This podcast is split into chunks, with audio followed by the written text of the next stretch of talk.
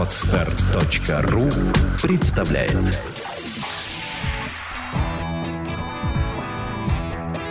Александра и Андрей Капецки в лучшем психологическом подкасте «Психология, мифы и реальность».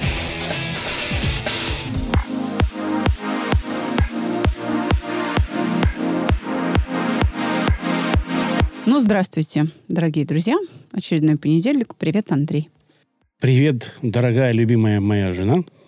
Я же тебе обещал, я буду только так обращаться к тебе. Хорошо, главное, э, чтобы слушателям не надоело. Мы продолжаем, видимо, разговор о тонкостях работы. И у нас в чате, в Телеграме, и у нас в Телеграм-чате, который прицеплен к нашему Телеграм-каналу, вопрос – я зайду издалека, а вот то, что я здороваюсь с тобой таким образом, не вредит тебе? Мне нет. Мне очень приятно. А может повредить? Хороший вопрос. Ну, если ты меня избалуешь, то да. Хотя, понимаешь, я же ведь могу быть такой прорвой, которой вот сколько ни хвали, все мало. Дело в том, что вопрос, он заключается именно в, э, во вредности. И звучит примерно так. Были ли у тебя ситуации, когда ты чувствовала, что при всех равных помощь психологу человеку только навредит? Точнее, человек э, поменяется в лучшую сторону после работы с тобой, но нужно ли ему это? Нужно ли это изменение, которое приведет к снятию розовых очков, там, возвращению с розовых пони. Примерно я так понимаю. Ты знаешь, речь же не всегда, очевидно, идет о розовых пони. И иногда речь идет о том, что человек напротив одел темные очки, и он не видит, что на самом деле у него в жизни все хорошо. То есть иногда нужно избавиться от темных очков. Вопрос часто, кстати, звучит, но он звучит не в подкаст, не в наших э, публичных таких да, местах, где мы общаемся со слушателями, с выпускниками. Он часто звучит один на один на приеме у меня. Даже в онлайн-группах, которые я веду. Ну, очередная группа, и, кстати, последняя, я передаю э, уже группы другому преподавателю.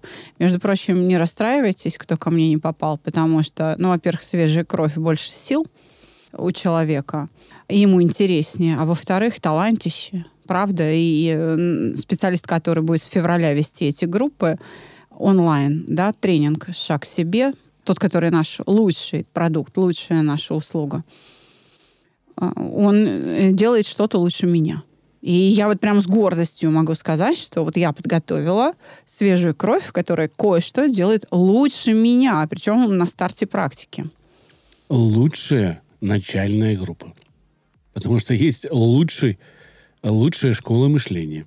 Есть лучшие э, индивидуальные уроки, уроки у тебя. Здесь все лучше. Нельзя выделять что-то из этого ряда. Оно все ведет к улучшению. Ну, школа мышления достаточно молодой продукт, а вот тренинг «Шаг к себе», который вырос на основе базового курса, он, в общем-то, больше 20 лет нами эксплуатируется, и, конечно, это такой отточенный уже инструмент, вернее, набор инструментов. Поэтому я хочу сказать, что подобного рода вопросы я слышу регулярно, но только очень в приватной обстановке. Если это, если это онлайн-группа, то пишут мне приватные сообщения и так далее. А, начнем вот с чего. Я не определяю, какие изменения произойдут. А, это не я решаю. Это решает человек. А, какие изменения ему нужны. Я, конечно, вижу, в какую сторону надо двигаться, и предлагаю. Но человек может туда не пойти по какой-то причине, да. Есть люди, которые, например, лелеют свои обиды или свои страхи. Вот они решили какую-то одну свою проблему и дальше не идут. А почему? Потому что они удовлетворены результатом, они получили желаемое. А больше им вот этот избыток, да, он им не нужен. Ну, есть какая-то вторичная выгода, или есть просто страх, или нет понимания, ну и так далее.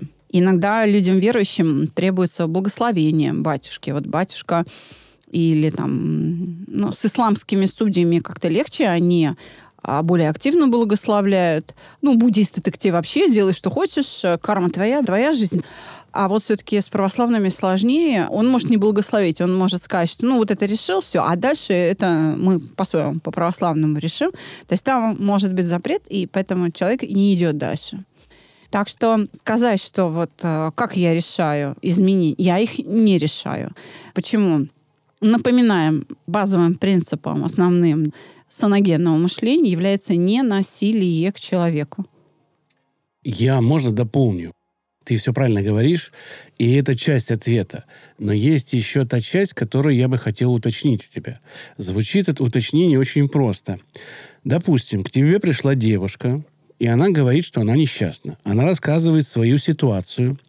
И ты видишь, что в принципе она глупая ну вот глупая, но эта глупость ее предохраняет от э, ужасных последствий. И ты, смотря на нее, понимаешь, что та реальность, которую ты ей дашь, ей только навредит. Вот, как мне кажется, вторая часть такая вопроса, которая была бы интересна в твоем ответе. Оставаться человеку в том невидении, и это для него будет более правильным результатом, нежели изменение – если те изменения внутри, которые происходят с человеком, с его характером, способностями, приводят к таким последствиям, то это половина работы. А дуракам полработы не показывают. То есть такую девушку надо непременно удержать в работе для того, чтобы не просто дать ей прозреть, но и одеть на нее доспехи, чтобы она начала все-таки жить другой жизнью, чтобы она справилась с ней. Потому что цель э, работы психолога – это встроить человека в ту реальность, какая есть. Если он не встроился, значит, работа не завершена. То есть это часть пути, который человек прошел. И только, значит, он должен идти дальше. То есть смотри, он должен уйти так, чтобы эта реальность ему, какой бы она ни была, чтобы она ему не вредила. Но тогда я сейчас буду не то, что буду спорить с тобой, но сейчас выступлю в роли э, глупого человека такого, который пришел к тебе на прием, и у меня могут возникнуть две претензии. Первое, почему ты мне не сказала о том, что я глупая и мне нужны изменения, если ты не решила меня взять в работу? И второе, а почему ты решила, что это приведет к лучшим последствиям, если приведет, как я думаю, и почему ты решаешь, что мне нужно идти в работу, а не я. Начнем с того, что выпуск о том, кого мы берем в работу, а кого не берем, уже опубликован. Согласен. Поэтому иди послушай. Я там уже тебе отвечала на, на такой вопрос. По критерию глупости или тупости, или как бы отсутствия интеллектуальной тяги, да, мы не отсеиваем, мы по другим критериям отсеиваем отсутствие, так скажем, ну, интеллекта или его какая-то там недостаточность не является, вот сейчас скажу это в эфир, да, противопоказанием. Понимаешь? И это не противопоказание. Многие, э, те, кто у нас учился, они, кстати, можете почитать в отзывах, они это э, формулируют результат работы с нами. Примерно так. Я поумнел, я стал мудрее и так далее. То есть у тебя вот эта интеллектуальная тяга, она растет. То есть одних предметных знаний недостаточно, чтобы быть умным. Я знаю людей, мои клиенты, которые ко мне приходили с двумя, с тремя высшими образованиями, с четырьмя высшими образованиями, которые ведут себя глупо. То есть это образование, оно им не помогает. Оно им в жизни не помогает, а иногда даже мешает. Хорошо. Следующий этап. Человек вошел к тебе в кабинет, и ты видишь, ну, не готов человек меняться, не готов. Ты с ним поговорила полчасика, и вдруг видишь, о, готов меняться. Как ты определяешь, готов он, не готов он? По лицу, по фигуре, по голосу, по тембру речи, по его настроению. То есть вот это же тоже такое, знаешь, у тебя, я знаю, такое раз, а, все, готов. Если бы тебя сейчас слышали другие специалисты э, чувства покоя или покойный Владимир Александрович, э, создатель операционного угощения по совместительству мой папа, они бы сказали, что это смешной вопрос. И вот почему. Поговорить полчасика — это не поговорить полчасика. Это планомерная работа, тяжелая, профессиональная интеллектуальная работа для того, чтобы человека подвести к этой мотивации. Это не происходит. Ну, так, поговорила и, о, дозрел. Я его полчаса к этому веду, чтобы он созрел. И это самая тяжелая часть работы. Но это я оставлю как ноу-хау. Я не буду рассказывать, как я это делаю. Это ну, большой секрет. И это самый сложный участок. Хорошо. Я буду продолжать задавать глупые вопросы, потому что это моя функция на подкасте. Ну, я, я надеюсь, что я тебя не обидела. Нет, ты что? Вы должны все очень хорошо сейчас понять, Слушай, что я это с не народом, просто так. Я с народом. Но пасаран народ, но пасаран. Все нормально. Мы не пройдем. В смысле, мы, мы пройдем и всех победим. Поэтому они не пройдут. То есть они те, кто не верит. Все нормально. Народ, я за вас. То есть, смотри, это моя работа. Если человек пришел за помощью, значит, мне нужно помочь ему в эту работу пойти над собой. Это первое. И второе. Для того, чтобы он это сделал, он должен увидеть, что это будет безопасно, и что для него это закончится повышением его сил. Он будет сильнее. Поэтому я еще раз говорю.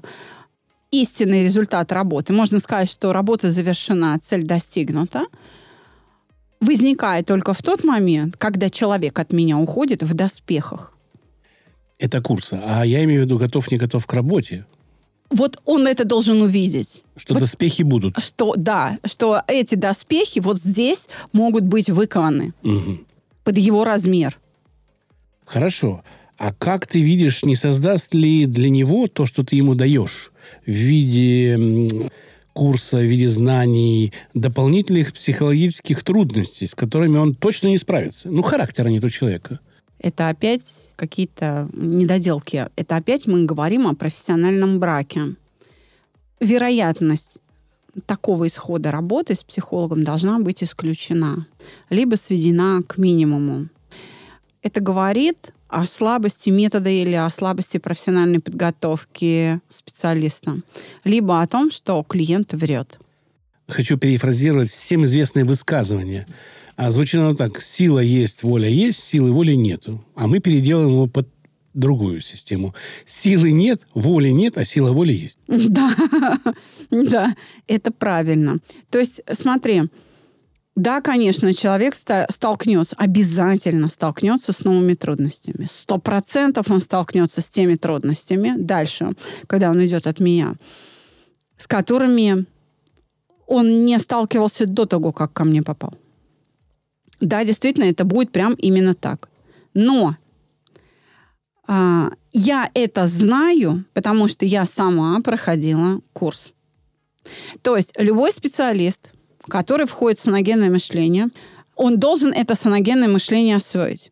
Если на тренинге, который э, называется «Шаг к себе», да, это наша такая входная точка касания с э, вот этим большим миром саногенного мышления, предполагает работу с пятью эмоциями, и на каждую эмоцию нужно разобрать 5-7 жизненных эпизодов, чтобы сформировалась установка, готовность так действовать, пользоваться э, этим стилем мышления, то для сравнения психолог, который приходит в практику, прежде чем он будет допущен к теоретическим знаниям и к инструменту итерационного угошения, и самое главное, к маевтике, а, он пишет дневники, где примерно 30-35 эпизодов жизненных на каждую эмоцию разобрано. Лично у меня таких дневников, ну, несколько книг. То есть мы проходим совершенно другую подготовку. Плюс туда а, включается работа с желаниями, туда включается работа с чертами личности. А, и иными словами, а, специалист по саногенному мышлению, он должен представлять собой или олицетворять собой владение этим саногенным мышлением. Иначе он не может его преподавать. А вот ты сказала, что человек должен понять, что у него будут доспехи. Это понятно. А как ты лично понимаешь, что эти доспехи ему нужны? Вот лично ты смотришь на человека и, и вот должна понять, вот я ему дам доспехи, а он их будет использовать неправильно. Ну, Если он их использует неправильно, это не доспехи. Это первое. Второе. Психолог не занимается моралью. Психолог э, – это человек, который дает душевные силы. Либо человеку в эту мораль вернуть, ну так, например, происходит с зависимыми, а либо преодолеть эту мораль, если мы говорим о жертвах абьюза. А не бывает, вот я сейчас подумал, такая странная ситуация может быть. Человек пришел зависимый от психотропных веществ. Ты с ним поработала. Пока он их употреблял, он был добрый няша. А когда поработал, стал таким своенравным, злым человеком, наверное, да? Нет, не злым. Я знаю, что и злость, и деспоты, и все они пере, пере, у тебя. Но стал таким человеком, который может быть прямолинеен и неприятен другим людям. То есть стал менее удобен, что ли. Это значит, что э, ну, где-то клиент был неискренен, и э, он не заявил о существующих проблемах. Значит, еще раз вернусь к тому, что да, у человека будут трудности, с которыми он не сталкивался. Почему? Обрастая доспехами, ты начинаешь видеть мир по-другому, и ты открываешь перед собой новый горизонт неясности. То есть перед тобой мир открывается тот, в котором ты еще не был. И класс задач, который ты начинаешь решать, он повышается.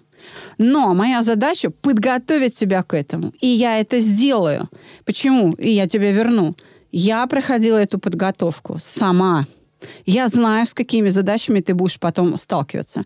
И еще раз, саногенное мышление или наш курс, вот, который я, например, преподаю, или мои специалисты преподают, это не лайфхаки, это не набор. Если так, то так. Если эдак, то эдак. Нет. Это умение владеть подходом, овладение принципами. Иными словами, речь идет не о выдаче ключей от каждого замка, большой-большой э, связкой, а выдаче инструмента, при помощи которого ты можешь выковать ключ к любому замку. То есть я, грубо говоря, э, ну, штампую слесарей, которые могут эти ключи точить на любой случай.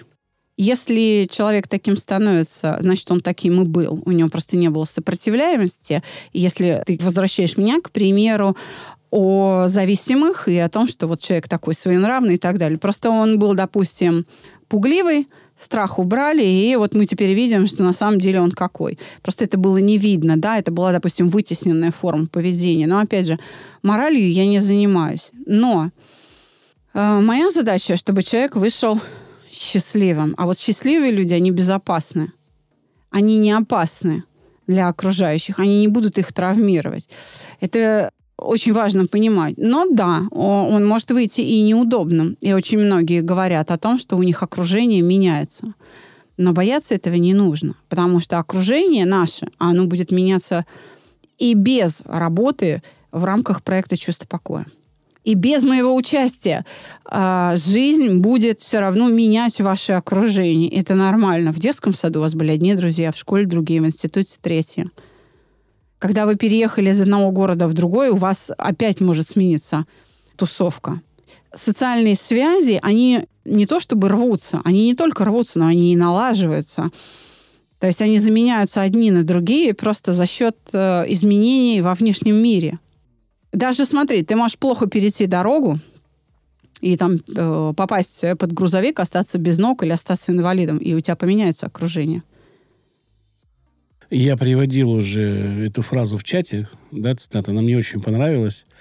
Как много людей, которые готовы делать и идти в революцию, но как мало людей готовы менять себя, чтобы быть достойным этой революции. То есть это как раз о той работе, которую мы должны с собой производить, и ты не можешь в этой работе быть при ключевым таким принимающим решение человеком. Это решение принимается всегда самим человеком. Да. Ты даешь только инструмент, и поэтому вопрос о том, что нужно ли, там, как, готов ли, решает сам человек. Иначе это всегда насилие. Да, а с другой стороны, я понимаю, что беспокоит э, человека, задавшего этот вопрос. Ответственность на ком лежит? Ну, вроде как я-то больше понимаю, чем клиент, и поэтому ответственность должна лежать на мне. Да, в некотором роде она на мне лежит, и я эту ответственность несу следующим образом. я честно говорю людям, что если вести себя бессовестно, то ты останешься одинок. Я это говорю. Если я вижу, что человек, например, отказывается выполнять задание по чувству вины, говорю, да, я не помню ни одной ситуации, когда я был виноват. Я говорю, ну а результат какой? Посмотри, видишь, у тебя нет друзей, у тебя нет искренности и так далее. В общем, я к чему все это? Чтобы те, кто нас слушает, но еще не был у нас на курсах, да даже те, кто и был, не сомневались в том, что ничего морального я не делаю, да, что не, не подвергаю людей опасности, я верну вас в реальность, сообщив, что эмоции мы не уничтожаем. Человек не становится бездушной машиной, уходя от меня. Наоборот, он скорее эту душу себе возвращает. И эмоции никуда не деваются. Они выполняют роль предохранителя. Если ты, уйдя с курсов, через некоторое время начинаешь конфликтовать с окружающими, значит, ты что-то делаешь не так. И на курсах мы это говорим. То есть эмоции, как предохранители, они сразу, как сигнализация пожарная, заверещат в тебе. И тогда ты вынужден будешь думать. А в тех волшебных вопросах, которые мы задаем и которые люди записывают себе в тетрадку, содержатся ответы. Что не так? Я думаю, что лакмусовой бумагой, полоской, для тебя служит, терпит ли человек правду. Да. Что это самый главный критерий, по которому ты определяешь ну, готовность этого человека. Потому что если он терпит, значит, он готов. Все, я готов, меня, потому что да, это обо мне сказали. Ты, ты прав, саногенное мышление воспитывает естественность, а не психопатию. Никогда ты ничего не чувствуешь и все время дзен, так сказать, ловишь, да? Нет. Ты дышишь этой жизнью. Эти просто эмоции не застревают в тебе. Ты просто можешь их терпеть, ты можешь с этим справляться они не причиняют тебе боли. Это всего лишь сигнал для осмысления. Ты не боишься этой жизни, ты не боишься переживать эти неприятные состояния. Потому что все выпускники очень быстро начинают осознавать буквально э, с урока по первой эмоции, по обиде, что а, ну, обиделся, и ладно. То есть ничего, никто не умер. Что негативные эмоции, болезненные, не значит вредные. Вот и все. Так что, да, кстати, я э, все-таки э, надеюсь, что э, те, кто хотят попасть именно ко мне, да, на онлайн-курс, что они 1 декабря придут, отправляйте заявки. Там, там еще есть места. И в последней части уже там, 5 минут давай уделим, может быть, 2 минуты, сколько нам время позволит. Поговорим о такой вещи, о внутреннем диалоге твоем. Вот какой внутренний диалог у тебя лично происходит, когда ты не решаешься помочь человеку? Ну, ты ему отказываешь что в этот момент ты чувствуешь? Потому что ведь это ты ну, не спасла кого-то, возможно. Это очень тяжелый для меня вопрос. Ты знаешь, ну, ты мне сейчас предложил как бы душу наизнанку вывернуть на аудиторию. Нет, если это прям так звучит, давай да, не будем. это прям так. На самом деле, ну, мне хотелось бы это оставить при себе, потому что это очень непросто для каждого специалиста. А, мы в некотором роде в этом смысле в позиции священников, которые вот на исповеди что-то выслушивают, да, и иногда с нами даже более откровенно, чем со священниками. Поэтому давай поступим так. Я пообещаю, что я отвечу на этот вопрос в отдельном выпуске, потому что за две минуты о том, что происходит у меня в душе, не рассказать. Но этот диалог есть. Есть. И он наверняка крутой. Но это не мне решать, это решать Хорошо. слушателям, если я как бы соберусь, ну, хотя, хотя бы приоткрыть завесу. Мы не будем обещать этот выпуск. Если ты скажешь, что ты готова, мы его сделаем. Если ты скажешь, что я все подсчитала, подумала, и, наверное, не стоит об этом говорить, мы об этом говорить не будем. Пускай это будет некая тайна наша, да, которая будет у нас в проекте, о которой никто не узнает. Но внутренний диалог есть, и ответ на вопрос, какой, сейчас мы дать не можем. Да. Так что оставайтесь с нами, если хотите узнать. Вдруг Александр решит вам дать ответ на этот вопрос, и услышьте его в свое время. До новых встреч. До свидания.